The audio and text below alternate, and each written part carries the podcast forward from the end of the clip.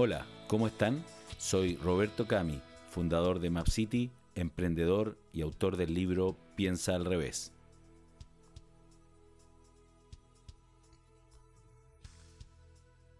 Hoy, en este episodio, te quiero hablar de pandemia, pero no de lo que has escuchado muchas veces que tiene que ver con las distintas situaciones que nos ha tocado vivir al mundo entero a raíz de los cambios que ha provocado esta crisis sanitaria a la cual estamos expuestos, sino que me quiero concentrar en las cinco cosas que cambiaron en pandemia, pero que yo creo no van a volver. ¿Y por qué es tan importante esto? Porque esto nos trae oportunidades de crecimiento personal, crecimiento individual, profesional y obviamente oportunidades empresariales. Yo sé que todos hemos leído, escuchado hasta el cansancio sobre los procesos de transformación que hemos vivido como sociedad durante el último año, muchos de ellos profundos y permanentes, aunque creo que la mayoría, en mi opinión, serán pasajeros.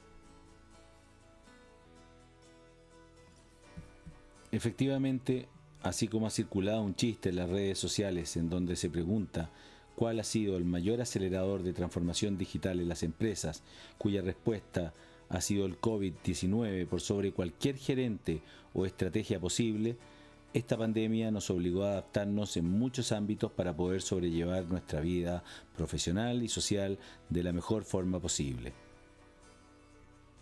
Es por eso que ahora te quiero invitar a revisar las cinco cosas que considero son los cambios más relevantes a los que tendremos que habituarnos no solo durante pandemia, sino que de manera permanente aquellos que llegaron para quedarse. Pero te advierto también que esta lista es no exhaustiva, es un ordenamiento y una priorización personal según mis opiniones basadas en mis conocimientos e investigación sobre el tema después de haber revisado mucha documentación y estudios al respecto. Pero te invito a ti también a revisarlos y a comentar sobre ellos u otros que consideres tan importantes como los que aquí menciono para poder incorporarlos en un futuro podcast. Vamos con el primero de ellos. Las oficinas, que creo que tendrán una fuerte baja y cerrarán en volúmenes importantes para siempre. Así es, aunque las personas somos entes sociales y el trabajo es una muy buena instancia para sociabilizar, la modalidad remota llegó para quedarse en una alta proporción, en todos aquellos puestos de trabajo que así lo permitan. Las tecnologías apoyarán estos procesos y nos permitirán hacer cada vez más eficiente este tipo de trabajo, lo que llevará a hacer desaparecer, o en el mejor de los casos reducir, esos gigantes edificios corporativos o espacios de trabajo que aglutinaban a miles de trabajadores. El trabajo mixto será la nueva tónica, pero muchas de ellas serán empresas que decidirán quedar 100% en modalidad remota. Hay un segundo aspecto que tiene que ver con los hogares y con las casas, las que se adaptarán para poder absorber el trabajo diario. Lo anterior implicará que los espacios físicos deberán ser rediseñados, al igual que el mobiliario y la tecnología involucrada en ella, esto generará movilidad espacial de los hogares hacia zonas más distantes de los centros urbanos, debido a la mayor relevancia de su ubicación sobre otros aspectos, como el espacio, ya que ya no tendrán que estar cerca de una oficina, generando probablemente una fuerte revalorización territorial. Y ahí, atención inversionistas inmobiliarios, se presentarán oportunidades importantes para ustedes. Un tercer aspecto tiene que ver con la educación y la medicina. En el futuro nos educaremos y atenderemos con medicina online. Si bien mantendremos la asistencia a centros educacionales, incorporaremos el aprendizaje a distancia y de manera offline como la nueva normalidad, en un formato híbrido que tendrá que convivir con el formato presencial.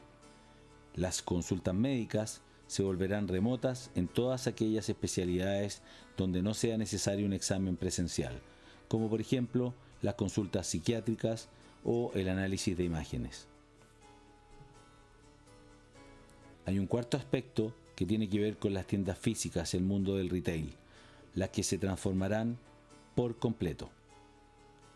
Aunque algunos auguran el fin de la compra presencial, en mi opinión lo que veremos es una fuerte transformación del modelo de compra presencial hacia un modelo de espacios basados en experiencias y dark stores.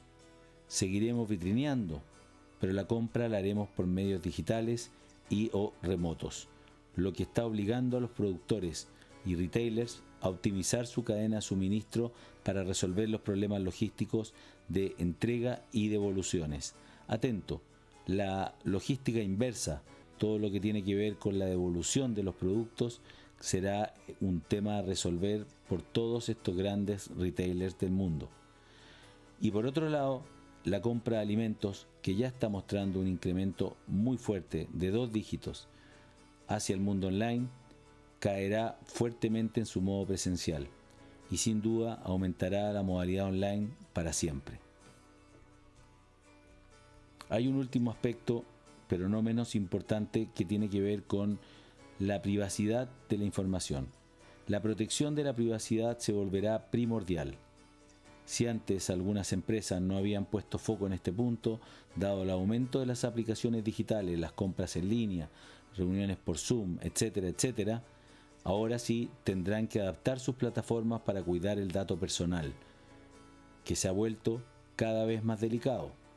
Como nunca antes hemos visto ciberataques, spams y estafas, las que desde marzo del 2020 ya habían aumentado en un 6.000% a septiembre del mismo año. Por lo tanto, las marcas deberán entender que su valor está dado por la confianza, la transparencia y la credibilidad hacia los consumidores. Y por el lado de los consumidores, cada vez estaremos más reacios a vender nuestros datos a cambio de algún acceso o regalo digital. Está claro que la pandemia nos invitó a pensar y a reflexionar. Estamos viviendo un reseteo de paradigmas, una especie de renacimiento.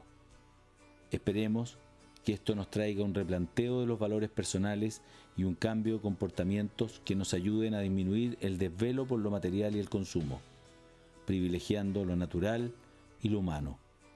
La innovación y el pensamiento lateral como base para el desarrollo y la adaptación de la humanidad a un futuro cada vez más incierto. Seguro, volveremos a abrazarnos, a juntarnos y a disfrutar en grupo, pero con un nuevo paradigma sobre el cuidado personal, el que nos acompañará por mucho, mucho tiempo. Bienvenido al nuevo futuro.